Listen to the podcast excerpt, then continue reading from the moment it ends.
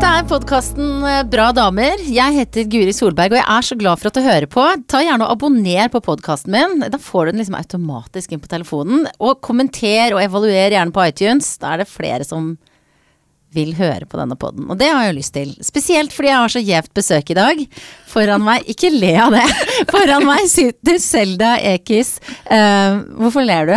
Nei, fordi det er ikke så Jeg er jo sånn barne-TV-dame, liksom. men altså, ja, altså, men barne-TV-dame, det er én måte å si det på. Selda, for de som måtte være i tvil, da.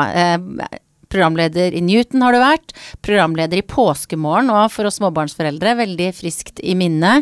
Du har vært programleder for uh, suksessen Anno, og er uh, rett og slett også da en, en høyt utdannet, smart dame. Fysiker. Ja. ja, det var litt flaks at jeg havna der og klarte å fullføre. Men, uh, ja, og dedication og grit. Nei, det var bare Jeg hadde ikke vært for at jeg snakka med noen på nettet om stringteorien som gjorde meg interessert i fysikk mens jeg liksom studerte psykologi og ikke visste liksom hva jeg ville med livet, så hadde jeg aldri begynt å studere fysikk. Så det er, det er jo helt random at jeg starta med det. Det var ikke sånn at jeg var 13 år og naturfag er det beste som fins. Da jeg var 13 år, så eneste jeg tenkte på, var gutter. så det var jo Ja. Ja, men for det er ikke så mange jenter som er glad i realfag, så jeg var litt nysgjerrig på det der. Hvordan Jeg hadde jo håpa at det var en sånn historie om hvordan fysikken kom til deg, men det var bare Nei, det var eh, Det er jo helt tilfeldig. Jeg har alltid vært sånn smånerd, liksom. Men uh, um, ja, det var bare sånn folk jeg snakka med på nettet. Uh, jeg husker ikke helt Hvordan var det Nettby, eller var det Blink, eller jeg veit ikke. Det, var, det, er sånn, det, er litt sånn Love Life. det, det er ikke sånn IRC eller ICQ eller noe sånt noe. Det var ikke noe Ja. Og da, jeg har alltid vært liksom nerde på skolen, men jeg har aldri vært sånn derre Ah, fysikk er det jeg skal gjøre. Ja. Men du sier ja. du var en, litt sånn nerdete på skolen. Beskriv hvordan du var da når du var 12-13 år. Oh. 12-13, da begynner man på ungdomsskolen. Altså, jeg var veldig interessert i at jeg ikke hadde fått mensen, men at alle andre hadde fått det. Og jeg var veldig forelska i Anders, men så hadde vi begynt på ungdomsskolen, og da var det plutselig en haug med mange kjekke gutter. Eh, og så var jeg veldig skoleflink. Jeg tok ting veldig lett før. Eh, så skolen var liksom ikke noe jeg tenkte på så mye. Eh, det var mest gutter. Jeg mener, husker du når man var 13 år? Åh, det er jo veldig flaut å tenke tilbake til. Ja, det er litt ja, flaut. Det er flaut. Og det er jo ofte sånn at eh, de skolegreiene, de suser og går, mens det er alt det andre rundt som er utfordrende og vanskelig, da. Mm. Eh, husker du det sånn? At det var vanskelig? Ja, men jeg husker at jeg var litt sånn Prøvde å være tøff òg. Bare sånn Ja, nei. Ja, nei. Ja, i går fikk jeg mensen. Det var liksom, jeg husker det veldig godt, at vi snakket om det, og at jeg gikk rundt og hadde en sånn attitude. For jeg ville være kul, men så var jeg jo ikke kul. Jeg fang jo med de andre ukule folka. Men vi var kule sammen, da. men har du en sånn vennegjeng? Ikke fra den tida. Jeg har noen venninner jeg snakker med nå. Men uh, de fleste Jeg gikk ikke på videregående i Sande, den bygda jeg kom fra. Uh, så jeg har mer kontakt med de jeg gikk på videregående med, enn de på ungdomsskolen. For jeg var liksom litt utafor, alltid. Uh, Hvordan det? Jeg hadde, jeg hadde, noen få venner, men var, jeg er litt rar, kanskje. og så skjønner, jeg ikke alltid sånne sosiale ja, roller og spill, og så får jeg sånn jeg, jeg, gjør det jeg vil, da, og det jeg syns er kult. Uh, og det er kanskje ikke så veldig sånn mainstream. Var i hvert fall ikke det da. Jeg har blitt mye mer mainstream med åra. Altså, litt mer lat, tror jeg. Hvordan da mainstream? Nei, altså, Jeg finner ikke på så mye tull. da, Så er jeg litt mer konform, liksom. Prøver å gjøre det alle andre gjør. Fordi det er jo litt digg å være en del av gjengen, liksom. Men uh, da jeg var liten, var jeg sånn ah, Nei, jeg hadde en ødelagt tamburin, så jeg bruker de tamburinplatene til å lage et kjede fordi det er kult. Alle bare 'Hva er det du driver med?' Jeg bare 'Nei, jeg spiller trommer. Det er tøft, skjønner du'. Veldig. Og jeg blir flau. Men du, det er ganske tøft, da. Og må jo ha hatt en viss selvtillit. For liksom, det å stikke seg ut på den måten er jo ikke bare bare når man er i ungdomsskolealder, da. Nei. Det kan være døden. Ja, jeg tror jeg bare tenkte Du bare går full Altså, du, bare, du må bare gi full gass, da. Må kjøre på. Og det tenker jeg nå òg, men uh, da tror jeg jeg bare tenkte ja ja, bare død fisk følger strømmen. det er bra slagord det å ha, da. Ja, det er jo det. Men det er viktig å følge strømmen noen ganger òg. men du, jeg beundrer deg av, av flere grunner. Altså, man blir jo ofte imponert av folk som er annerledes. Altså, mm. Vi har jo samme jobb på en måte. Programleder på TV. Mm. Du har fått Gullruten, det har ikke jeg. Jo, ja, ufortjent. Du skulle fått den for mange år siden. Nei, men det syns jeg var strålende. Eh, Det er en grunn til at jeg ser opp til deg. Men at du er en eh, nerd som holder på med eh, fysikk og ting som jeg ikke kan. Og så har du en annerledes bakgrunn enn veldig mange andre som er på TV. Du er heilnorsk, holdt jeg på å si. Vokste opp i, i Norge, men foreldrene dine kom fra den tyrkiske landsbygda, har jeg hørt du beskrevet det som, eh, til Norge. Og har liksom virkelig jobba ræva av seg for deg og søsknene dine. Um, hva husker du fra, den, eh, fra, fra oppveksten din i forbindelse altså, av foreldrene dine? Uh, jeg husker at de var ekstremt strenge og veldig, veldig urettferdige. Og at de jobba mye. Og at jeg ikke Og det er nå i ettertid jeg skjønner at oi, vi var faktisk ganske fattige, men vi var liksom ja, da, Vi var aldri sultne eller sånt, men vi hadde aldri noe ordentlig nytt. Fulgte aldri med på ting. Vi var liksom litt utafor, fordi uansett hvor mye de gjorde for at vi skulle liksom bli ordentlig norske, da, så fikk vi bare den norske greia via venner og via skolen. Uh, mens de var jo bare på jobb, stakkars. De vaska og vaska og vaska for at liksom skulle spare opp litt penger som de kunne sende til Tyrkia, uh, til familie der nede. Veldig lite, egentlig. Og spare penger sånn at de kunne komme seg til Tyrkia om sommeren. Sånn at vi kunne se familien og sånt. Uh, og så spare penger til at eh, de kunne betale ned lånet på 90-tallet, som hadde sånn 18% rente. Jeg mener, det er liksom, Alle sleit litt. Jeg tror ikke det var bare foreldrene mine, men det er, jeg så det ikke da. da. Eh, men jeg husker bare at de var sjukt strenge. Men det er jo den tyrkiskheten og overarbeida mennesker som har tre barn de skal passe på. eh, som du må fø, liksom. Og jeg skjønner jeg, ja, jeg har jo ikke Jeg kan ikke sammenligne mitt liv med hvordan de hadde på da de var like gamle som meg. Men samtidig, når du nå Du sier du så det ikke da du var Mm. liten, men du kan liksom nå skjønne Ja. eh, hvordan det var. Hva tror du har, den, det har gjort med deg å ha foreldre med den bakgrunnen? Eh, vel, jeg er Jeg har ikke så veldig god selvdisiplin, men samtidig så er sånn eh, Det å vokse opp i et veldig strengt hjem, og at ganske mye er sånn skambelagt, da, er eh, Det preger jo meg fortsatt at jeg liksom Jeg kunne jo aldri ja, det er fint å jeg kan vise en skulder eller en rygg, liksom, men jeg kunne aldri gå full on nude eller eh, eller spilt i en eh, film der jeg måtte kysse noen. Det hadde aldri skjedd. Fordi Oi, de er tenker- sånn strenge, ja. ja. Ja, veldig, men de er tyrkiske. Og de er ikke så veldig religiøse, men det handler jo om Vi fikk jo ikke lov til å gå på kino da vi var små, f.eks. Fordi Eh, nei, hva skal du gjøre der? Er det gutter der? Oi. Sånn. Så veldig strengt såpass, men så, sånn sett, mener jeg. Men det har jo forandra seg, da. Og så er jo jeg sånn som ikke følger strømmen, så jeg var jo Men altså, hadde du jo aldri med deg noen ungdomskjæreste hjem, da, eller? Eh, nei. Jeg hadde, hadde første det, jeg hadde ikke noe kjæreste heller, så det var ikke noe problem sånn sett. Men første kjæresten min uh, var, uh, bodde langt, langt, langt vekk. Det var i tiende klasse. Så vi hadde telefonkontakt, og jeg husker vi fikk telefonregning på 4000. Det her var på 90-tallet en gang. Ja. Mamma og pappa holdt på å klikke. Jeg mener ganske altså, renholdere som får en sånn regning. Og de bare 'Hvem faen har ringt det så mye?' Og jeg turte ikke å si noen ting. Uh, og det gikk jo greit, men det var jo det var sånn OK, ikke noe telefon på en stund. Ikke fordi vi ikke hadde mulighet, uh, men fordi jeg var såpass ikke redd nødvendigvis, men skamma meg rett og slett. da, At jeg hadde gjort det. At jeg hadde brukt så mye penger på å snakke med en kjæreste. Men er det noen, altså den derre skammen du, du viser ikke så mye hud og Mm. du, ja, Altså er det noen andre ting som du fortsatt er litt sånn Føler skam for, eller som du ikke gjør av respekt for dine foreldre? Nei, det er jo alt som har liksom eh, Jeg vet ikke. Ja, hvis, jeg, hvis jeg skulle vært i, spilt i en film eller noe sånt noe, Ja. og kysse sexscener, ah, no go. Det hadde ikke skjedd. Oi, Og når Gustav kom hjem vi, Jeg tror jeg aldri har kyssa hverandre foran foreldrene mine. har du ikke det? Men vi har vært sammen i seks år, og vi har vært, de, er, de er, er kjempeglad i han, så det skjer jo ikke. Eh, men jeg var jo på forsida av Mann for Ja, noen for det satt jeg og tenkte på. Norges mest sexy kvinne. Nest, nest, mest. Nest mest. Ja ja, nest. Står dritt i det, liksom. Hvordan reagerte de på det? Uh, nei, altså det er så rart, fordi uh, det å være på TV og være kjendis, da, eller sånn D-kjendis som jeg føler at jeg er, det er I Tyrkia så er det veldig stort. Ja. Og for eh, folk fra landsbygda så er det sånn Oi, wow! De, er- de har ikke den janteloven i Norge uh, som jeg føler veldig på. Da, som jeg tenker herregud, det er jo veldig flaut, liksom. Uh, og når jeg ble spurt om å være på forsida, så tenkte jeg vet du, fuck it, nå skal jeg vise de tyrkerne at uh, det her tør jeg å gjøre, liksom. Nå i ettertid så tenker jeg litt mer sånn ja ja, det var jo ikke så Altså, det var jo fine bilder, det var ikke så utrolig Det var ikke noe nude eller noe sånt noe. Men jeg tenker ehm, Mamma syntes jo det var kult, da. Ja, nettopp. Ja. Ja, da tenkte jeg hæ? Men da var jeg jo igjen ikke 15 år, da. Jeg tror kanskje det har noe med det å gjøre. At eh, man vokser opp, og de ja, vokser opp, de òg.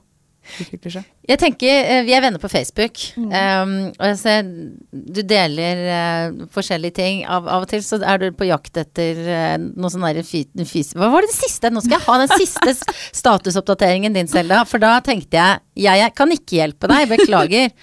Her har Selda skrevet var Noen som har en reduksjonsventil til gasstank, hydrogen i trykktank jeg kunne lånt. Må ha den innen jeg har lagt meg i kveld.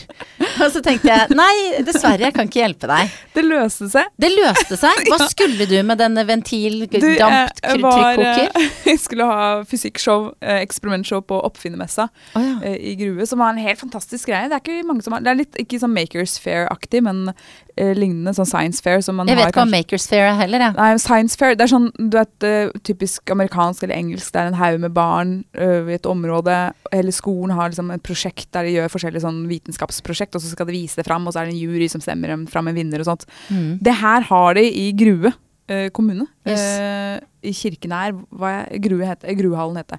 Og det er ikke noen andre sånne events i Norge i det hele tatt for barn, men det var liksom 1000 barn her nesten. Alle hadde lagd, eh, fått en oppgave, løst det på mange forskjellige måter. Det var premier, og der skulle jeg ha fysikkshow. Da. Og da liker jeg å bruke hydrogen til å fylle opp ballonger med, og så sprenger man dem, for det er veldig brennbart. Var det også da det er flammer overalt? Ja, ja. Eller det blæster, det, det er ganske sånn stor drønn, så alle, alle våkner. Og det er kjempe, kjempegøy. Men for at uh, du, når man kjøper hydrogentank, eller ja, bestiller det fra en eller annen gassforhandler, så får du bare tanken, men du må ha den ventilen for å liksom slippe det ut på en regulert måte. Ja. Den ventilen, den må du ha sjøl. Og det hadde ikke de som hadde bestilt den hydrogentanken tenkt på. Og Nei, da måtte jeg ut og Veldig lang story, merka at det her var kjedelig. Ja, men jeg spurte, jeg veldig, var veldig Men det på var, det. var litt gøy, da, det funke, fiksa, fiksa seg for en helt random kar i Stavanger som jobber i Tess. Så at de hadde det i avdelingen sin i Drammen. Så han fikk en kar fra Drammen til å kjøre den regulatoren til meg her i Oslo, på Bislett. Eh, og så hadde jeg den. Og jeg bare Men hva er, Ok, eh, takk. Han bare vær så god. Jøss. Norge kan være et ganske Ja! bra land. Og jeg er veldig, veldig sånn Jeg har ikke noe tro på menneskeheten. Veldig misantropisk person. Er du det? Jeg er veldig. Men- Hvorfor det? Jeg Bare se det, jeg bare tenker liksom å se, se seg rundt, så ja, jeg mister liksom håpet. Men så skjer det sånne ting, da tenker jeg fuck it, folk er bra. Ja. Eh, men det fins jo flere bra folk, enn bare huske, huske på det. Ja, for den andre tingen som du ofte poster på Facebook, er jo veldig eh, altså gjerne artikler, lenker. Eh, man skjønner at du er en samfunnsengasjert person. Og jeg tenker vi står midt i en, eh, en flyktningkrise, eh, som jeg da legger merke til at eh, du bryr deg veldig mye om.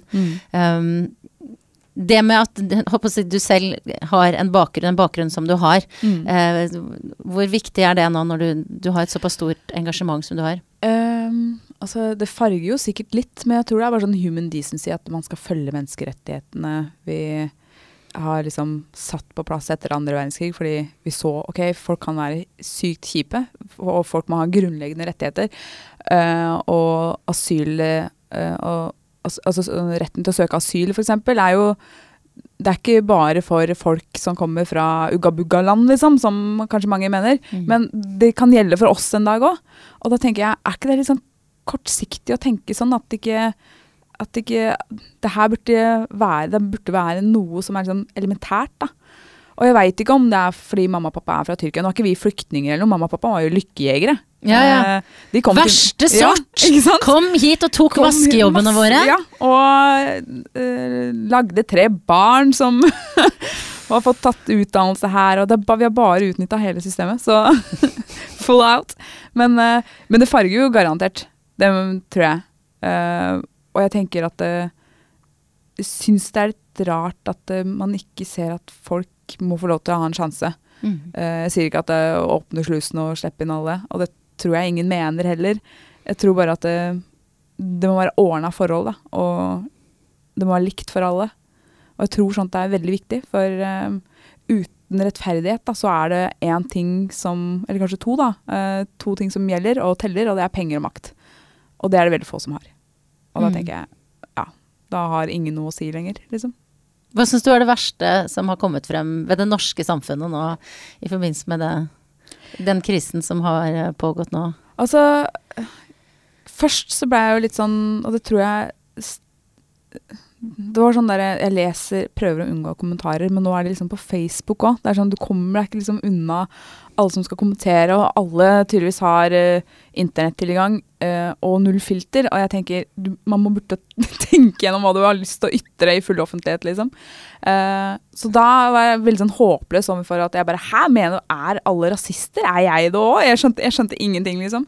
Men så ser man jo på den, den liksom norske dugnadsånden som kommer ved at, når, at man ville hjelpe alle flyktningene som kom da. Det var en sånn stor fluks av det.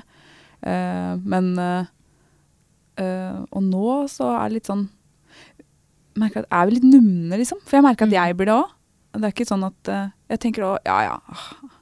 Ja, og det er, det er jo helt sånn utrolig, jeg kjenner på det selv, hvordan man liksom først kjenner en sånn 'Å, vi må hjelpe, hva Ja. kan jeg gjøre?' og sånn, og så blir man på en måte utrolig hva man kan venne seg til. ja. At jeg kan liksom Og så nå orka jeg ikke flere eh, barn i vannkanten, Ja. og da Altså, jeg zapper, og er Mm. ikke det helt Det er en sånn forferdelig greie at Mm. jeg kan skru den av. Mm. Det, jeg syns det er en god beskrivelse. Nummenhet. Hva kan vi gjøre da, for ikke å være så jævla num veldig numme? Nå var det jeg som banner. Eh, Nei, jeg aner ikke. Jeg, syns, jeg tror det er aller viktigst at man er liksom opplyst. da. At kunnskap er liksom det viktigste. Og at man ikke bare pepres med alt det sjukt negative. Fordi det er jo ikke Altså, jeg veit jo ikke, men det virker jo som om vi er på vei til å liksom Ok, menneskets undergang er pretty close, liksom. Her kommer Sandro på meg.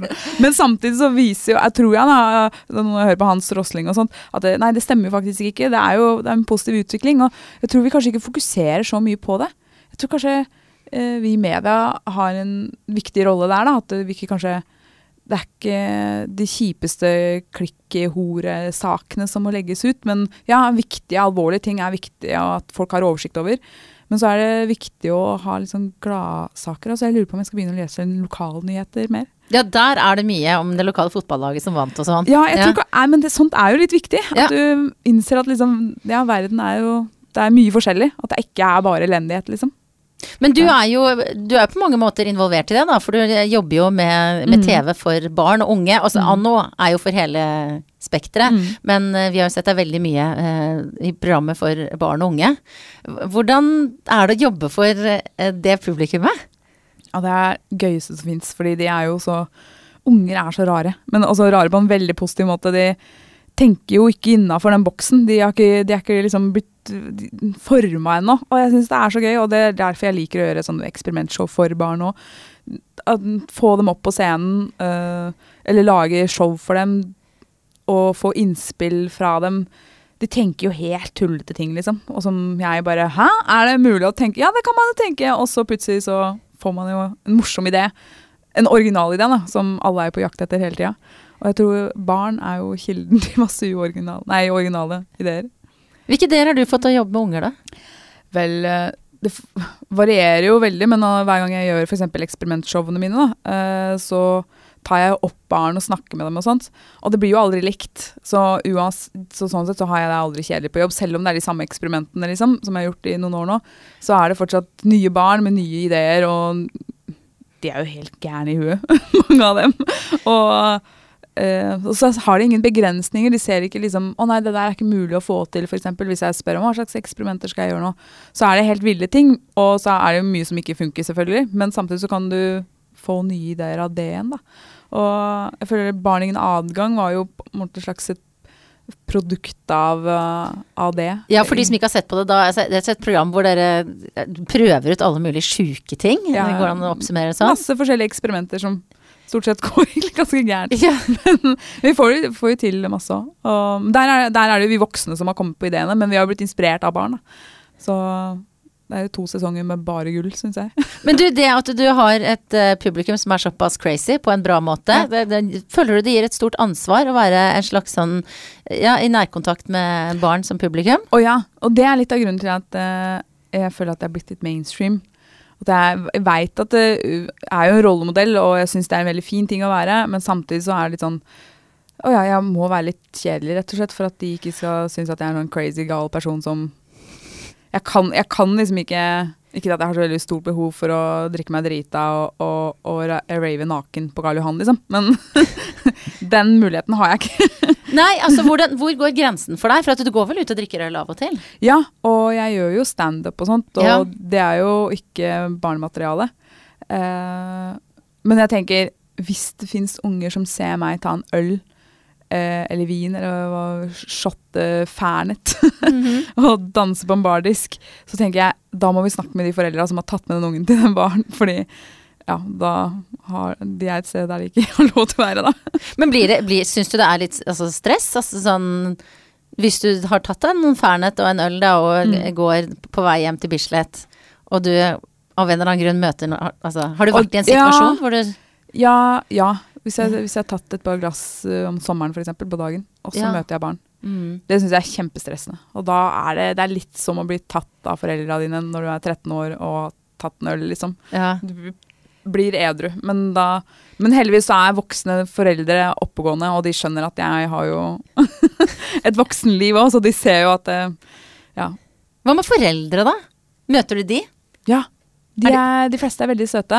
Og så har du Det er veldig mange de er, de er nesten som kan dele dem opp i båser. Du har de som er veldig hyggelige, og som sier 'Å, der er hun! Kanskje du skal hilse på henne?' Og så sier ungen kanskje 'ja', og så går vi bort og så tar vi bilder og sånt.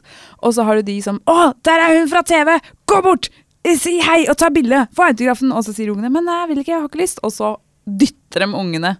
Og så stress. Åh, og jeg syns så synd på de unga. Så det må folk slutte med.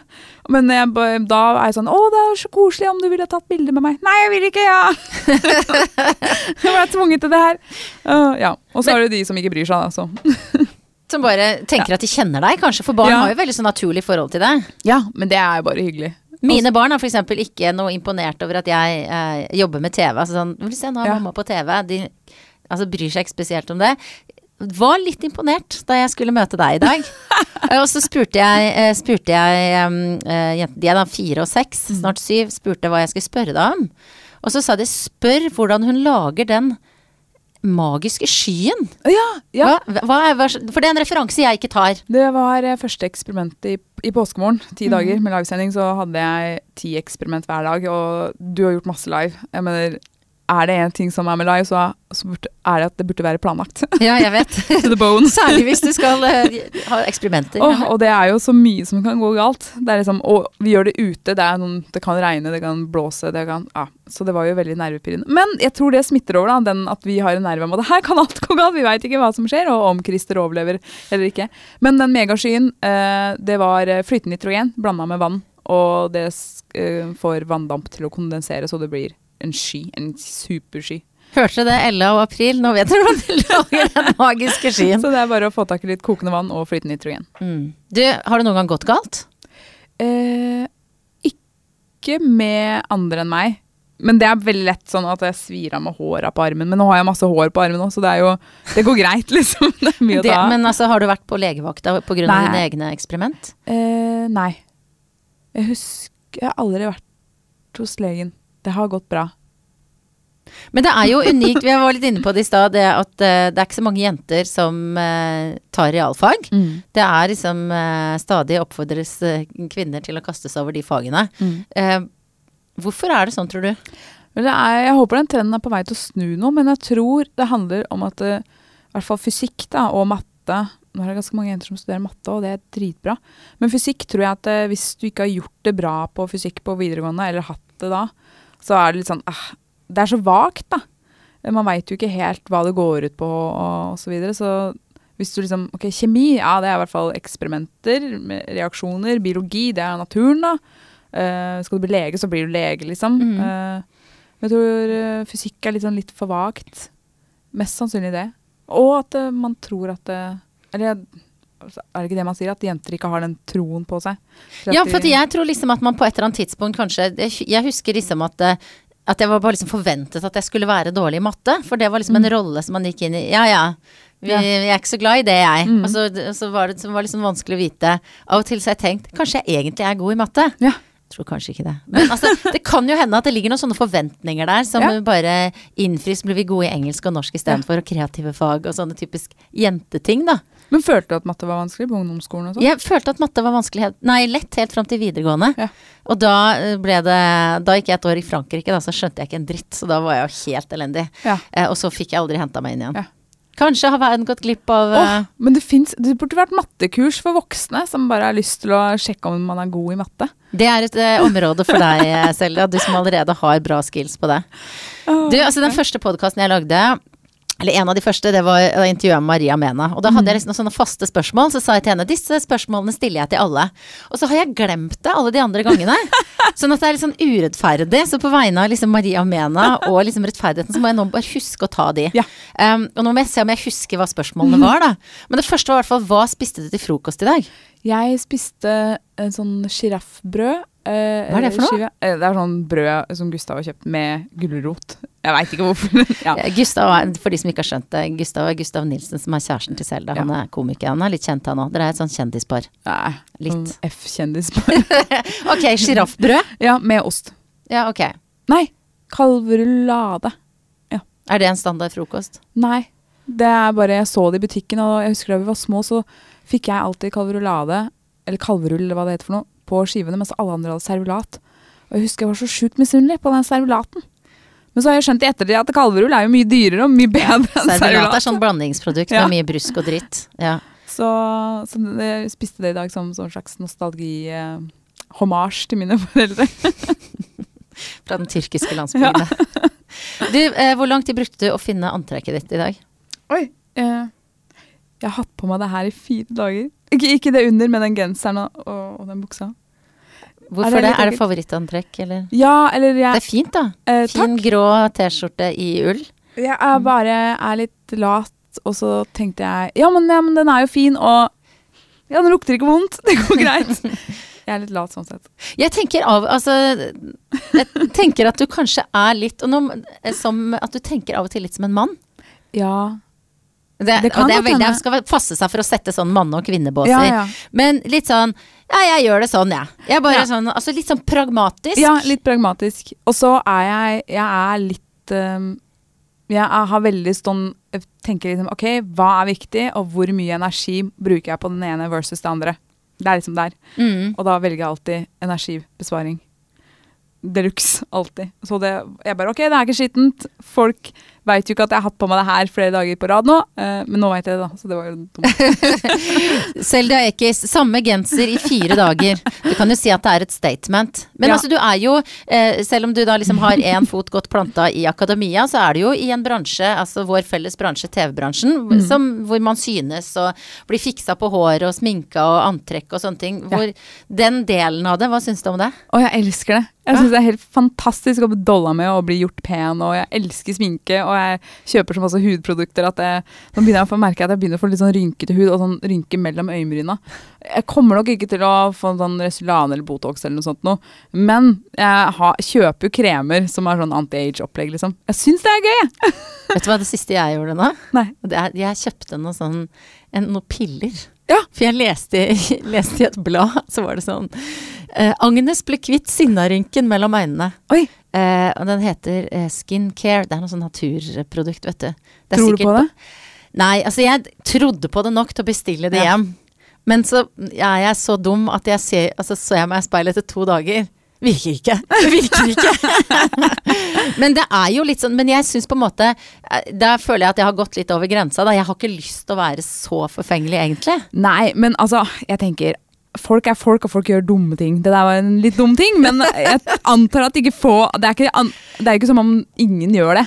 Det er lov, er det ikke? Altså, jeg hadde sikkert gjort det sjøl og merker at jeg myser ganske mye for tida. Så enten så må jeg liksom begynne å umyse. Altså, det går jo ikke. Eller så må jeg leve med en rynke mellom bryna. Eller så forsvinner den. Du har jo ikke noe rynke mellom brynene den nå. kommer eh, når jeg er liksom stressa. Ja. Vent noen år, Selda. Du, siste av de raske spørsmålene er når hadde du sex sist? Eh, I hvilken dag? I går. Herregud, bra. Og du har, hvor lenge har du hatt, eh, vært sammen med Gustav? Eh, I seks år. Hva slags, eh, selv om du ikke vil eh, Ma, kan jeg svare på det? Kunne jeg sagt ingen kommentar? Ja, det kunne du. Men det er veldig gøy å se om folk svarer. Ja, ja, det er veldig bra. Noob. Selda hadde Ja, men det var kjempefint. Hva slags kjærestepar er dere? Vet? Vi er eh, Vet ikke. Vi er veldig vanlige, antar jeg. Vi, men ja, Hva betyr det, da? Altså, vi er glad i hverandre, vi krangler og ikke krangler og slapper av og er eh, ja, veldig avslappa med hverandre. Og så ser vi hverandre kanskje ikke ofte, så ofte som vanlige folk gjør, da, fordi vi reiser og jobber mye. Um, angrer på at jeg svarte på det sexspørsmålet.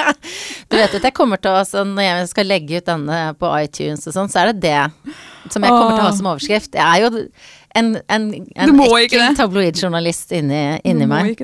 Men er det, hva gjør dere når dere skal uh, ha liksom hva skal jeg si, kjærestekveld, for eksempel? Åh, vi er ganske kjedelige der, altså. Det er film og taco, liksom. det Det er, jo, eh, det er jo veldig mange som deler den romantiske Mm. Og jeg tenker fortsatt på at jeg svarte på det spørsmålet. Ser du jeg er rød? Nice, Og veldig søt. I den genseren Ja. som du har hatt på i flere dager. Åh, ja ja, Mm. folk har seg. Sånn er det. Men er det ofte at du får, får du av og til den følelsen i intervjuer og sånn? Altså, du har kanskje ikke fått akkurat det spørsmålet før, da. Men det, har du sånne tydelige grenser på hit, ikke lenger? Egentlig ikke, men jeg har ofte angst etterpå. På hvordan hva, hva, Og folk er jo bare snille. Men jeg har alltid angst etter. Hva er det du har angst for da? Jeg veit ikke. At det skal liksom Jeg har jo egentlig ikke lyst til å bli sett. Men samtidig vil jeg jo det. Så det er veldig rart. Så har jeg får sånn angst om at å nei, det, å, tenk om det blir helt feil. Hva kommer folk til å synes om at det, uh, at jeg sa det, og så går jeg kvernen, og så ser jeg det, og så er det sånn Å ja, det er helt grei, fin sak. Folk reagerer jo ikke på noen ting. Det er eh, fra psykolog Solberg her. Det handler jo kanskje litt om å ikke ha kontroll, da. Ja. Du legger din skjebne i Ja. andres hender. ja, men det tror jeg det er jo garantert noe i det. Uh. Tenk at jeg svarte på det spørsmålet. Det syns jeg var helt uh, nedpå Når og hadde fin. du sex sist? Nei, det er litt lenger siden. du, vet du hva? Um, nå må jeg svare ærlig, da. Jeg tror nok det var to uker siden. To uker siden! Mm. Ja, men det er lov, det. Det er lov, det. Det er, uh, dette må vi snakke om i en annen podkast. og det var et ærlig svar. Ja. Kan at det er ti dager. Men det, var, det er i hvert fall mer enn en uke. Yes. Mm. Ja ja. Så, det er ikke så ille, da. Nei, Herregud. det får ja, det har vært Ja, ja. Ta meg litt vann, og, skal, og så er det sånn at mm, Jeg ba deg om å ta med noe. Ja. Som beskriver hvem du er som person, eller som kvinne, siden dette her er liksom og, Ja. damepodkast, da. Med damegjester. Hvem er du som kvinne? Og Selda har med seg en boks med noen greier. Ja, jeg tok med en boks med lykopodium, som er et veldig brennbart pulver, som jeg bruker ofte når jeg skal underholde folk. Mm. Uh, og det er veldig, veldig brennbart. Kan du tenne en fyrstikk imens? Uh, det her er sporer fra en plante. Det er sånn uh, breinen kråkefot fot, eh, formerer seg. Eh, Du bare f- Ja, ja. Det har aldri gått galt før når Selda har hatt eksperimenter. altså, dette rommet er veldig lite, da. Og hvor er brannalarmen? Ok, der. Ja. Det, så blir Det får får gå sånn bra. full eh, utrykning her. Åh, kanskje jeg skal Ok, er du klar? Ja, jeg er er du litt litt nervøs? Ja, jeg er kjempenervøs. Men det er du som er får sånn brannskade i ansiktet. Kan Nei da, det her går det. Som foredrag med det, da. Ja, Jeg visste jo hva som skulle skje! Oi, nå ble det litt sånn pulver her. Og det lukter jo enda verre her nå enn det det gjorde i stad. Og dette, eh, hva er det dette nå, eh, fysikklærer selv, hva er det dette kan lære oss, det? Eh, det lærer oss om varmetrekanten, for eh, eh, jeg pleier å få unger til å holde hele boksen etter at jeg har vist dem den lille lukter det lukter rart her. Det lukter veldig mm. rart. Det er ikke giftig. Eh, naturprodukt. Fjerne sinnarynken. Men eh, eh, det er eh, Ja, og så får jeg unger til å holde hele boksen. Ja. Og de blir jo kjemperedde, for de har jo sett at eh, en halv teskje lager en supersøyle av flammer. Og så sier jeg ok, jeg skal tenne på en fyrstikk, og så slenger jeg oppi i boksen mens du holder den, og så stikker jeg bort. Ja, og de holder på Åh, i går var det en unge som holdt på å gråte. Det var nesten gøy. Men så sa jeg ro deg ned, det er ikke noe som skjer. Fordi det er ikke nok luft oppi her. Og det er varmetrekanten. Du trenger noe som brenner, mm, og så uh, trenger du varme, og så trenger du oksygen. Oksygen, Mm. Varmetrekanten, dere. Ja, har vi lært? Branntrekanten. Branntrekanten. Eh, så fikk eh, Bra damers podkastlyttere lært eh, litt Det er innenfor fysikk, da? Eller kan ja, jeg fysikk, si det er fysikk? Kjemi, alt er jo egentlig fysikk da, i mitt hue. Ja, Tusen takk for at du kom, Selda. Og kjenn den deilige lukten som er her. Vi må en, lufte. En ekte fysikerlukt.